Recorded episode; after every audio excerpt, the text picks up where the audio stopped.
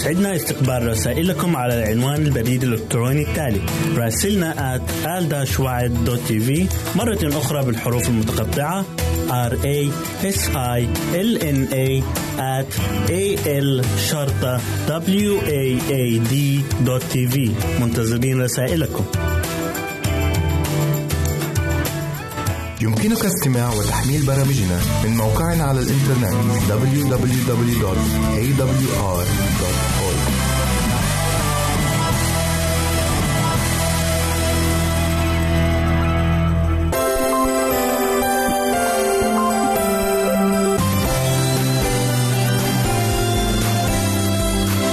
أنتم تستمعون إلى إذاعة صوت الوعد.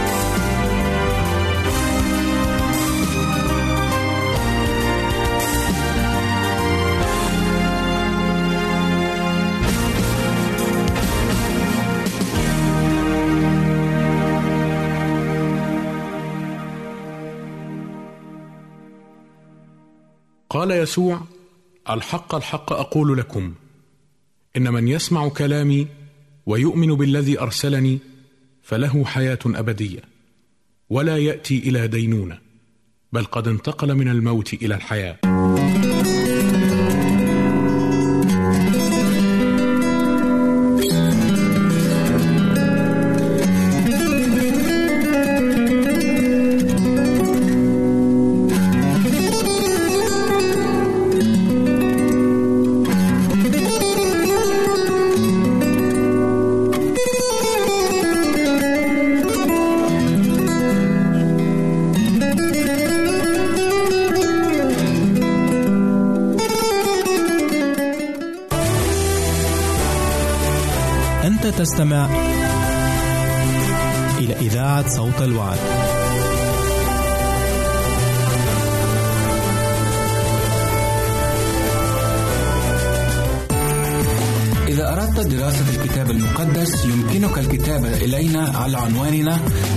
وستحصل على هدية قيمة بعد انتهائك من الدراسة.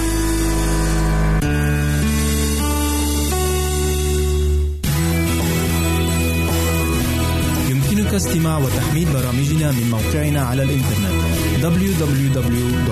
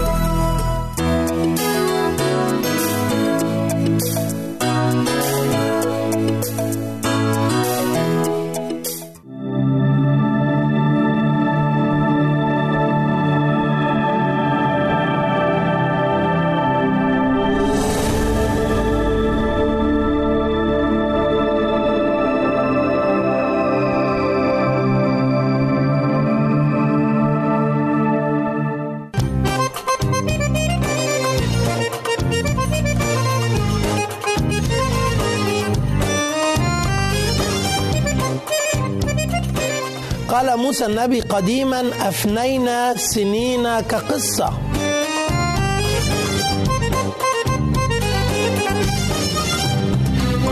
دي قصة حياتي ضامنها في ايديك شايفها يوماتي غلاوتي عليك. دي قصة حياتي ضامنها في ايديك شايفها يوماتي غلاوتي عليك.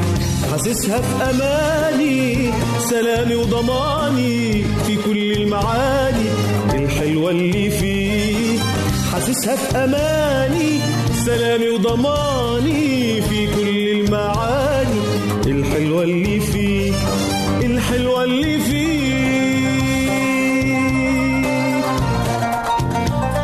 قصتنا النهاردة قصة حقيقية وبعنوان سماح لأجل الجراح سماح لأجل الجراح. حدث هذه القصة في عهد آه، أوليفر كروميل لما كان قائد عسكري في إنجلترا الكبرى ووقتها وصفوا بعض الناس المؤرخين إن الفترة بتاعت أوليفر كروميل كانت كأنه المملكة البريطا- البريطانية جمهورية وليست ملكية. والبعض الآخر اتهموا بإنه كان ديكتاتور. ولد أوليفر كرومويل في 25 إبريل سنة 1599 في عصر أوليفر كرومويل حكم على ضابط في الجيش بالإعدام نتيجة للخيانة لبريطانيا العظمى وقتها.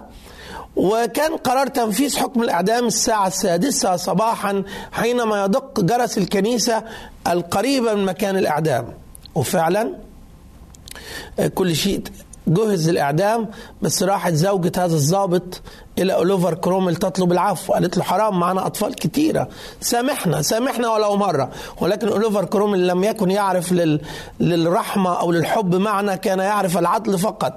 ولهذا قال لها زوجك خائن خيانة عظمى لبريطانيا العظمى إذا لابد أن يموت موتا عظيما.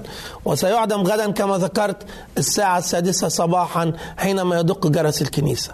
الست انهارت حزنا وهي ترى ان خلاص بكرة زوجها سوف يعدم. بس في الليل الساعة 3 الفجر ثلاثة قبل ما الصبح يصبح تسللت هذه المرأة إلى الكنيسة اللي فيها الجرس وطلعت فوق وحطت إيديها ما بين الإطار الخارجي للجرس. فالكتلة الحديدية للجرس لما تتحرك تتحرك على ايديها. كان الراجل اللي بيرن الجرس بتاع الكنيسة الساعة ستة راجل عجوز ودنه تقلت ما بيسمعش صوت الجرس. الساعة ستة بالظبط. دق الرجل الجرس والكتلة الحديدية بدأت ترتطم بيدي هذه المرأة. مزقتهم مسحق سحقتها خالص بشوية لحم مهروس بالعظم. كتلة كتلة من اللحم والعظم والدماء لكنها صبرت. وانتظرت إلى أن انتهى دق الجرس والصوت ما طلعش بره وهي في هذه الحالة من الألم الرهيب والعذاب والدماء تسري من يديها جريت تجاه أوليفر كروم اللي كان بيشرف شخصيا على تنفيذ حكم الإعدام في زوجها. وشاف إيديها مقطوعة خالص مسحوقة ممزقه مقطعة مهروسة. قالت له ألا تشفق على امرأة قد سحقت يداها لأجل أن ترحم زوجها. أنت قلت أنه لابد أن يعدم عن حينما يرن جرس الكنيسة الساعة السادسة لكن الجرس لم يرن لأنه قد رن بين يدي لأن كتلة الجرس حطمت يدي الممزقتان فلأجل هذه اليدان ألا ترحموا لأن الجرس لم يرن ولا يمكن تنفيذ حكم الإعدام. رغم قساوة لوفر كروميل الرجل القاسي العسكري الدكتاتوري ما قدرش يحتمل وتأثر جدا. وقال لها اذهبي بسلام أنت وزوجك. أيتها المرأة لقد عفوت عنه. نتيجة يداك الممزقتان. لقد سامح أوليفر كروميل هذا الرجل لأجل يداه زوجته التي قد مزقتا من أجله. عزيزي المشاهد عزيزتي المشاهدة هذه القصة مؤثرة بحق. زوجة تحب زوجها حتى أن يداها تتمزقان بالكامل تسحقان تهرسان إنجاز التعبير تسحقان لأجل زوجها فنال السماح لأجل الجراح أدعوك أن تستمع معي لهذه الترنيمة المؤثرة أيضا من المرنم الحلو منير حبيب. وبعدها سنستكمل القصة الجميلة سماح لأجل الجراح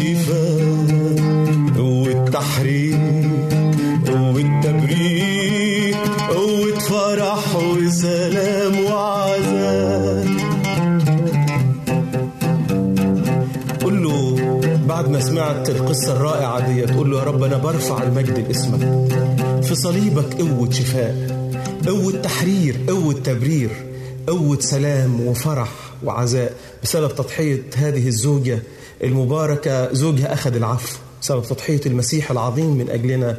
أخذنا العفو. رنم معايا الكلمات دي من قلبك. بجلدتك شوفي بجلدتك شوفي. شوفت يا يسوع بجلدتك شفيت بجلدتك شفيت يا يسوع. هكذا سمعنا هذه الترنيمة الرائعة. اللي كانت بعد ما تحدثنا عن قصة سماح لأجل الجراح هذه المرأة التي في عهد أوليفر كروميل كيف تمزقت يداها لكي لا يسمع القائد صوت جرس الكنيسة حتى لا يعدم زوجها في الساعة السادسة صباحا حينما يرن الجرس. لقد سامحها سامح الزوج وأطلقه وقدم السماح لأجل جراح هذه المرأة. أكيد مع الترنيمة. فهمت المغزى. فهمت الفكرة. فهمت الآية الجميلة اللي موجودة في رسالة في سفر أشعياء النبي قديما في أصحاح 53 محتقر ومغزول من الناس رجل أوجاع ومختبر الحزن وكمسطر عنه وجوهنا محتقر فلم نعتد به. مسطر عنه وجوهنا عارف لما تشوف حادثة مثلا بعيد عنك ميكروباص ضرب في أتوبيس والأشلاء والجثث بتترامى تروح تودي وشك من الناحية التانية. منظر المسيح وهو متعلق على الصليب كان بيخلي الناس تستر وجوهها عنه كمستر عنه وجوهنا محتقر فلم نعتد به. اسمع. لكن أحزاننا حملها وأوجاعنا تحملها ونحن حسبناه مصابا. اللي صلبوه اعتقدوه انه الله بي بيقضي عليه لأنه صلب بين للصين وأحصي مع عثمه ونحن حسبناه مصابا مضروبا من الله ومذلولا اسمع ماذا يقول الكتاب. وهو مجروح من أجل معاصينا. مسحوق من أجل آثامنا. تأديب جراحنا عليه. وبجراحاته شفينا. بجلدتك شفيت زي ما رنم منير حبيب. الرب يسوع اتذبح على الصليب بدلنا. هذه المرأة إيديها اتقطعت وجوزها طلع براءة. الرب يسوع بالكامل اتذبح. ذبح من راسه بكليل الشوك من إيديه ورجليه بالمسامير من كل ظهره بالكرابيج بالسياط. أخيرا طعنوه بالحرب في جنبه بعد ما مات. فلم تبقى نقطة قطر قطرة دم واحدة. لم تنزل. لأجلك ولأجلي. سماح لأجل جراح المسيح. صلي معايا. قل له يا رب يسوع يا اللي اتذبحت بدالي أنا بحتمي فيك. أنا عايز غفران الخطايا. لأجل عملك لأجلي. أحتمي في عملك يا رب. في الحال تنال السماح لأجل الجراح وإلى حلقة قادمة مع برنامجكم حياتك في قصة. حياتي.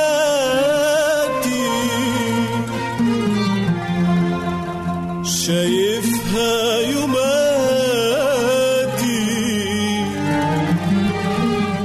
آه دي قصة حياتي. شايفها يوماتي حاسسها في أماني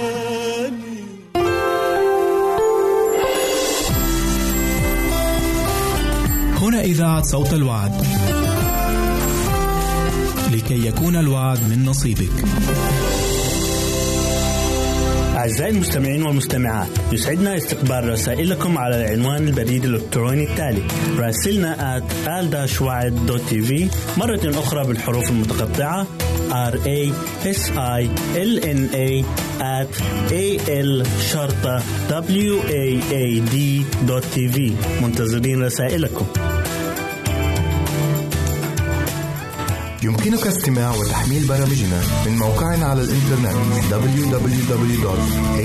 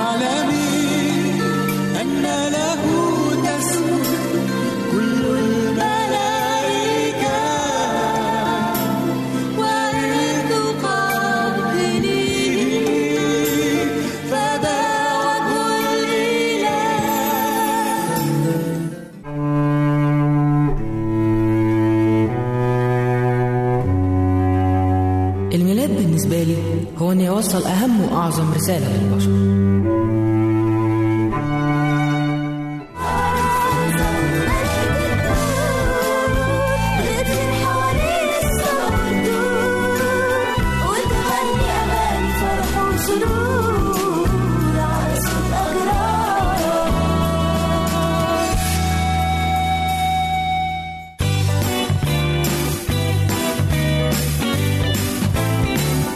الكريسماس بالنسبة لي وهدايا كتير.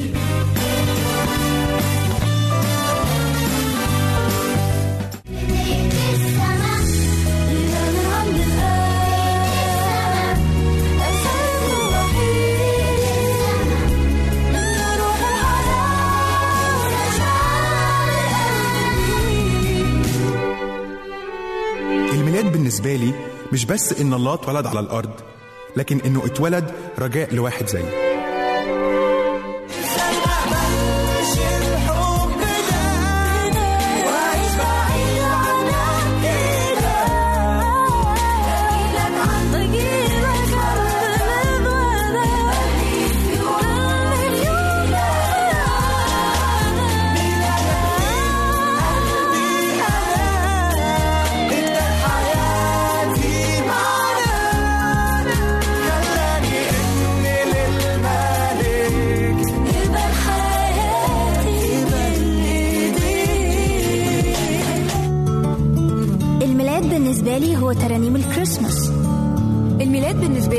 شوبينج ولبس جديد. العيد بالنسبة لي زي أي يوم في السنة بس الميلاد أجازة. بالنسبة لي.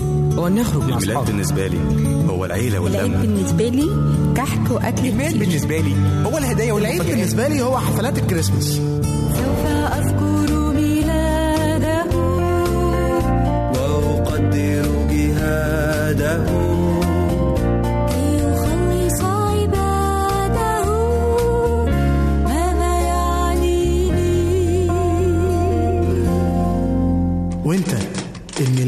الميلاد إيه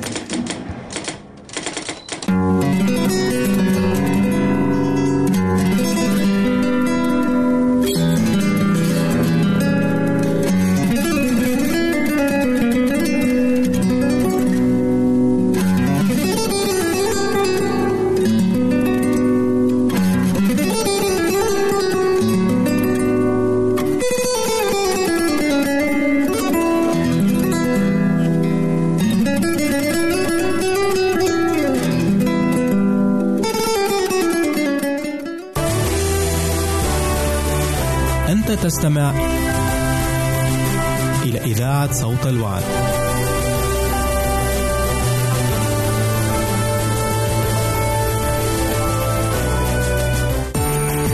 إذا أردت دراسة الكتاب المقدس يمكنك الكتابة إلينا على عنواننا وستحصل على هدية قيمة بعد انتهائك من الدراسة.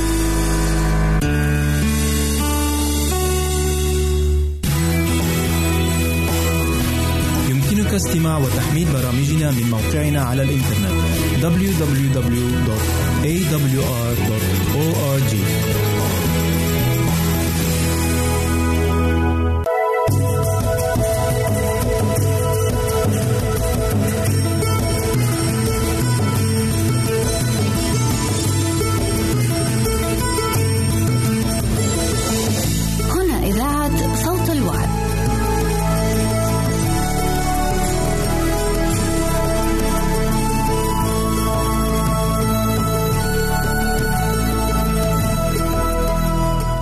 الشبيبة مرحبا بكم إلى حلقة جديدة من برنامج الصبا والشباب.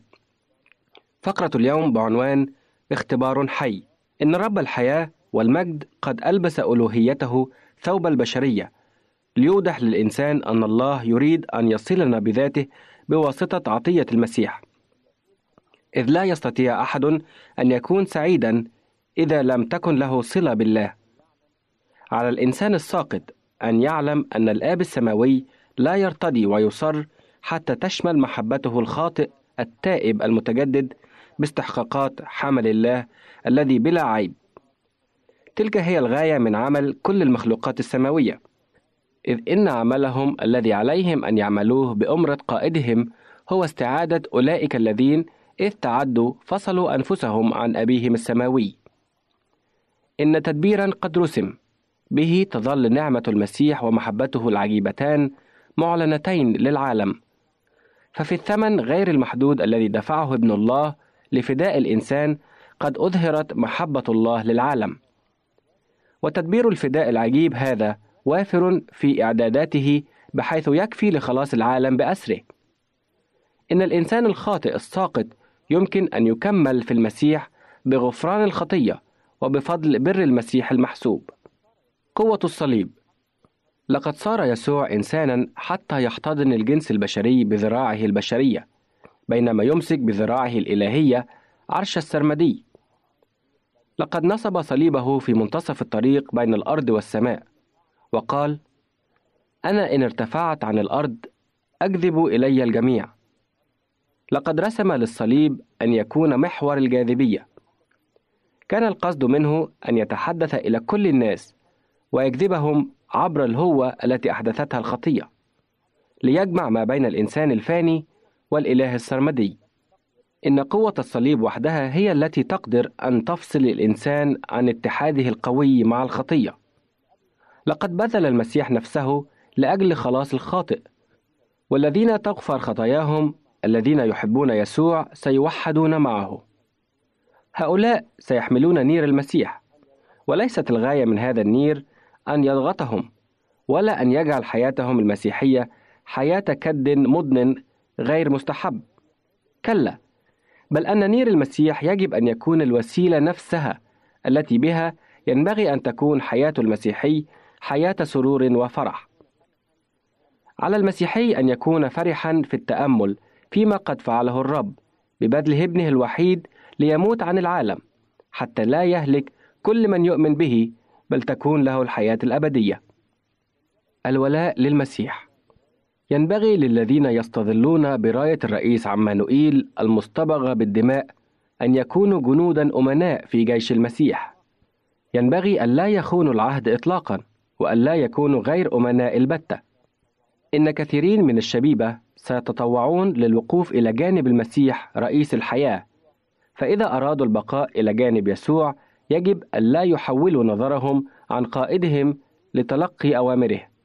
لا يقدرون أن يكونوا جنودا للمسيح ومع ذلك يدخلون في محالفة مع الشيطان ويعاضدونه، لأنهم إذ ذاك يصبحون أعداء للمسيح، ويخونون الأمانات المقدسة. يصيرون حلقة وصل بين الشيطان والجنود الأمناء، وعن طريقهم يعمل الشيطان باستمرار على استراق قلوب جنود المسيح.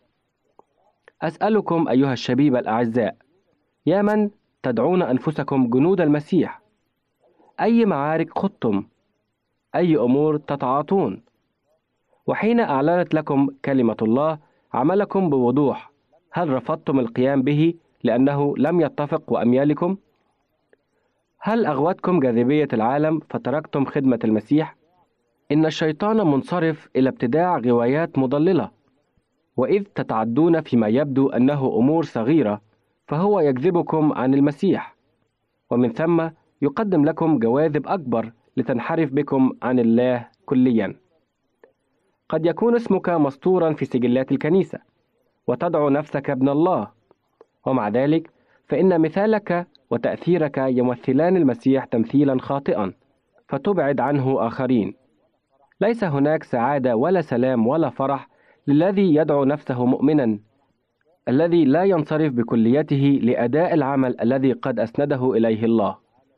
إنه باستمرار يدخل العالم إلى الكنيسة، لا بالتوبة والاعتراف والتسليم لله، بل بالاستسلام أكثر فأكثر للعالم، والوقوف إلى جانب الشيطان في المعركة بدلا من الوقوف إلى جانب المسيح. الحاجة إلى المعرفة الاختبارية. إني أتوسل إليكم أيها الشبيبة أن تقطعوا أدق خيط يربطكم بالعالم في أفعاله وروحه.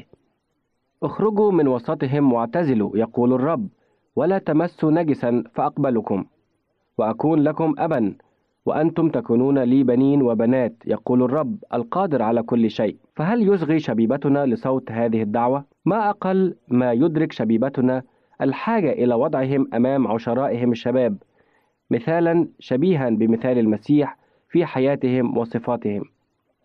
كثيرون من شبابنا وفتياتنا يفهمون نظرية الحق ولكن ما أقل الذين يدركون منهم بالمعرفة الاختبارية الصورة العملية للحق فيما يتعلق بكل تصرفاتهم.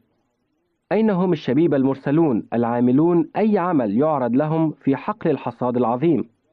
أين هم الذين يتعلمون يوميا في مدرسة المسيح. لا يشعرن أحد منهم أنه قد أوشك أن يتخرج. عليهم أن ينتظروا الرب حتى يرشدوا إلى كيفية العمل في وئام مع الملائكة السماويين. أيها الشبيب الأعزاء إني لا أرغب في التحدث إليكم مباشرة لأني أريد لكم الخلاص. لا تضيعوا مزيدا من الوقت فأنتم لا تقدرون أن تخدموا الله والمال. قد تكونون مسيحيين ظاهريا ولكن حين تأتي التجارب حين تجربون بشدة ألستم في الغالب تستسلمون؟ الشركة المسيحية. إن الصراع الذي يجب عليك أن تلعب دورا فعالا فيه هو في حياتك اليومية. ففي أوقات الشدة ألا تلقي برغائبك إلى جانب الكلمة المكتوبة وترفع إلى يسوع صلاة حارة طالبا منه الإرشاد؟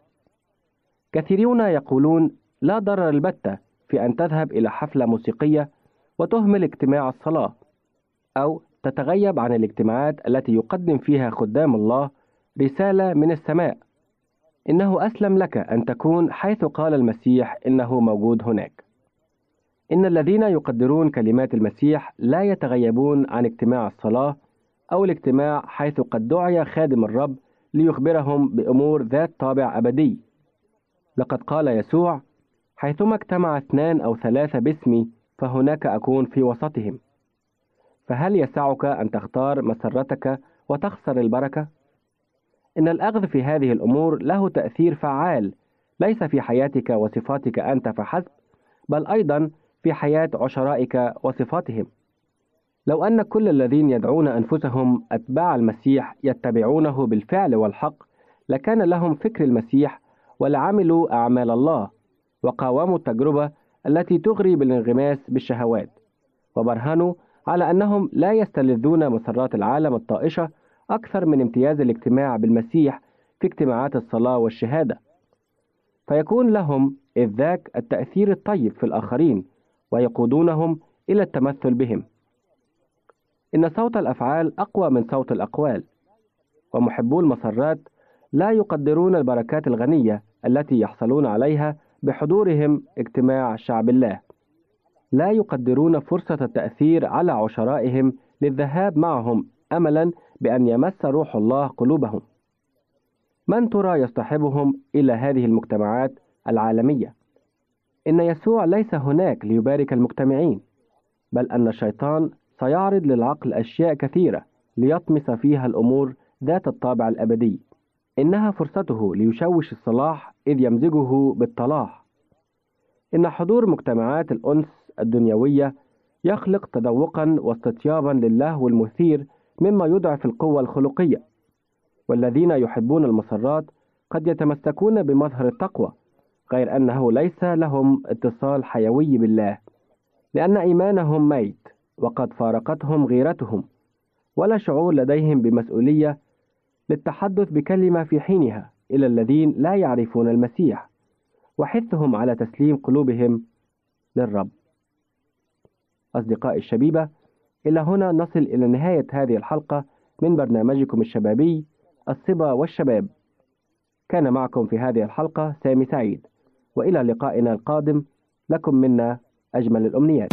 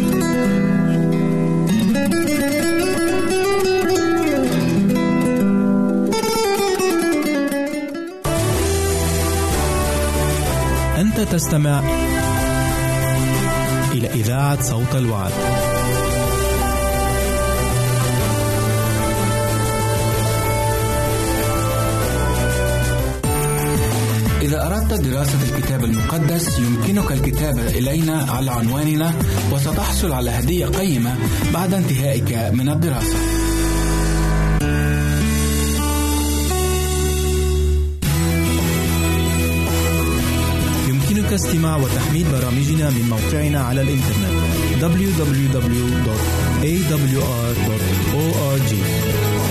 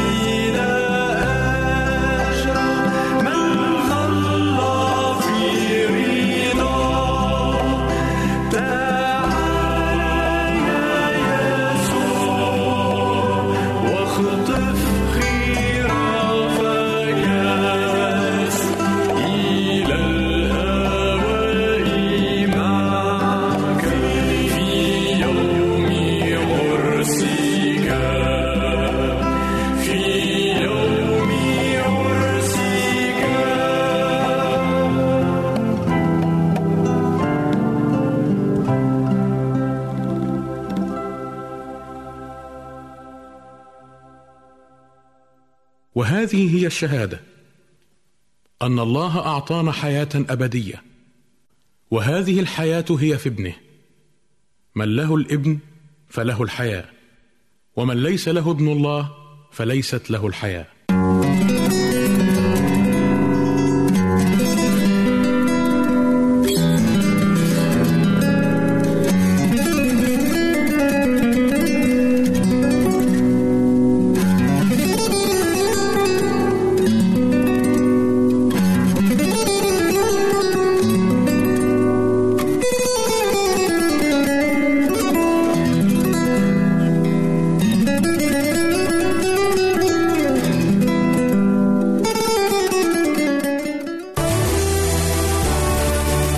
أنت تستمع إلى إذاعة صوت الوعد.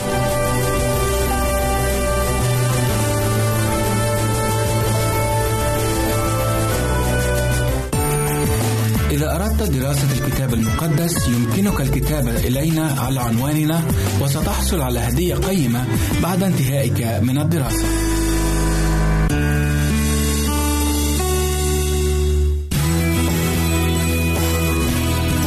يمكنك استماع وتحميل برامجنا من موقعنا على الإنترنت www.awr.org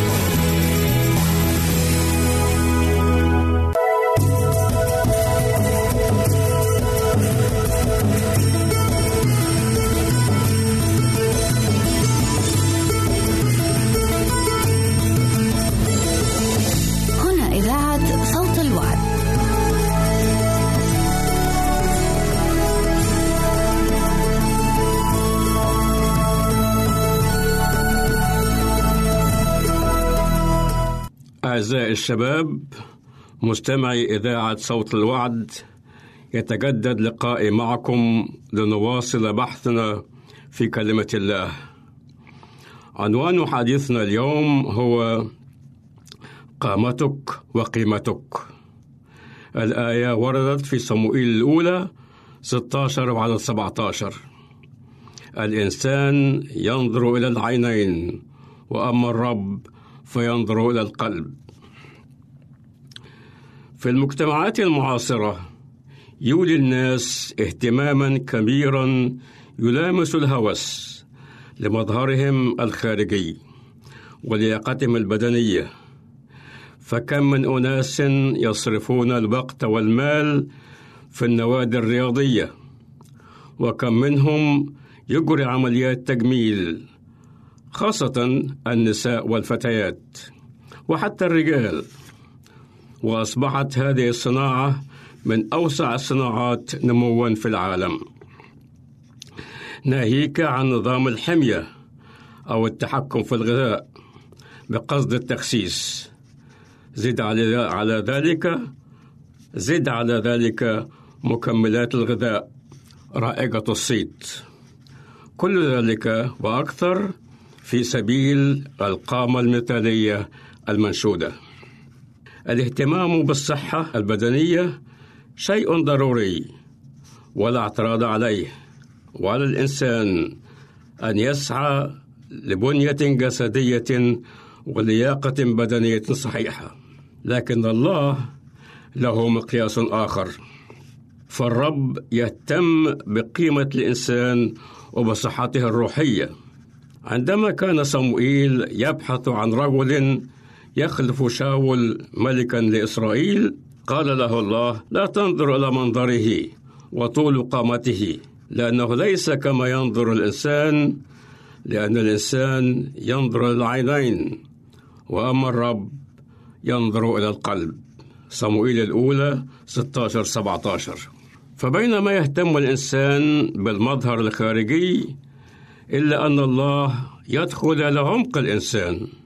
إلى قيمته إلى مظهره الداخلي إلى قلبه. القلب بالنسبة للكتاب المقدس هو العضو المركزي الذي يتحكم في كل الأفعال والأقوال. وبذلك فهو يحدد أخلاق وصفات وطريقة عيش الإنسان. كان لداود قلبا صالحا ذلك الراعي نحيف الجسم الذي أصبح ملكا على إسرائيل كان محاربا جبارا وقائدا ملهما ورجل أعمال ناجحا وكاتب مزامير موهوبا. لكن ما كان موضع اهتمام الله هو قلب داود قال الله عنه وجدت داود بن يسى رجلا حسب قلبي يصنع كل شيء أعمال 13 22 هل يمكننا أن ننمي في داخلنا قلبا حسب قلب الله؟ نعم ولكن هناك بعض المعوقات التي يجب أن نتغلب عليها في حياتنا دعونا نحدد دعونا نحدد بعض هذه المعوقات التي تعيق وصولنا إلى ذلك الهدف وضع الله القلب في جسم البشري ليوفر الحماية من العناصر الخارجية التي تضر الإنسان وتدمره. ولكن ذلك ليس هو الحال مع القلب الروحي. فالقلب الروحي معرض لكافة الأمراض الضارة التي تهدد استقامته ونزاهته. لهذا قال كاتب الأمثال فوق كل تحفظ احفظ قلبك لأن منه مخارج الحياة. أمثال 4 23 لا يجب أن نأخذ سلامة وصحة القلب على أنه شيء مسلم به بل يجب حمايته بشكل دائم والدرء عنه من العوامل الهدامة. فما هي هذه العوامل الهدامة التي قد تصيب القلب الروحي؟ أولا النجاح. النجاح يملأ القلب غرورا وتعاليا والشعور الزائد بعظمة الإنجاز وتفخيم النفس. ثانيا الأنانية.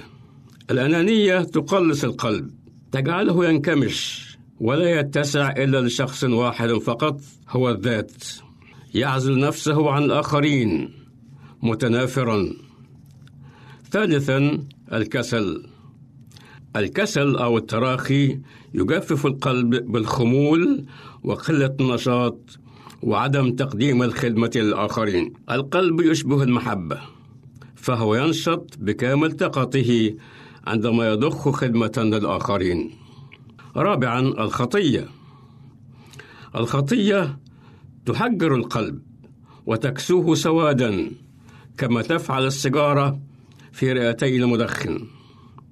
الخطية تفصل الإنسان عن الله مانح الحياة خامسا الضغط العصبي. الضغط العصبي يسكر القلب لأنه يصنع أفعالا لا نفع منها على القلب. فيتداعى تحت ثقلها فيفشل في إدراك قوة الله التي تحميه عن القلق. أما الأخبار السارة فهو أنه يوجد دواء وترياق من هذه العوامل. أولا التواضع في النجاح.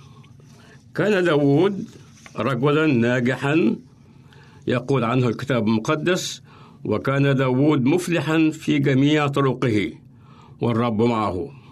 صموئيل الأولى 18 24 واجه داود جوليات الجبار قاد جيش شاول وانتصر على أعدائه. يمكننا أن نكون ناجحين لكن متواضعين أيضا. والتواضع لا يعني الخنوع والانكسار بل التواضع هو إدراكنا أن نجاحنا يأتي من عند الرب. ثانيا علاج الأنانية هو أن نرفع نظرنا من أنفسنا ونوجهها نحو الله لنرى عظمته ونرى بركاته. كتب داود معظم مزاميره وهو على الجبل يرعى أغنام أبيه. كتب فيها مناجيا أباه السماوي. في إحدى المزامير يقول عظم الرب معي ولنعلي اسمه معا. مزمور 34 3 ثالثا دواء الكسل. كن حاضرا للخدمة. كان قلب داود حسب قلب الله. كان مستعدا دائما للخدمة وكانت خدمته نابعة من القلب. خدم بكل قواه في الظروف السهلة والصعبة. وفي ختام حياته قال عنه الكتاب المقدس لأن داود بعدما خدم جيله بمشورة الله رقد وانضم إلى أبائه. أعمال 13 على 36 رابعا اطلب التوبة من خطاياك. الكتاب المقدس لا يتستر عن الأخطاء والسقطات فهو يكشف كل شيء ولم يكن داود استثناء. فقد كشف سقطته في الخطيئة الزنا. خطية شنيعة ارتكبها داود. لكنه تاب توبة صادقة واعترف بخطيئته فقال لقد أخطأت إلى الرب. صمويل الثانية 12 13 وكتب اعترافه بخطيئته في مزمور 51 ثم طلب من الله قائلا قلبا نقيا اخلق في يا الله وروحا مستقيما جدد في داخلي. مزمور 51 على العشرة. خامسا التخلص من الضغوط العصبية. دع ثقتك في المخلص يسوع المسيح. كان دواؤه من الضغوط النفسية هو ثقته بالله. كتب نشيدا رائعا أرجو منكم أن تقرأوه يسبح فيه الله الذي أنقذه من يد كل أعدائه. ورد ذلك في صموئيل الثانية 22 من واحد إلى أربعة ليكن علاجنا.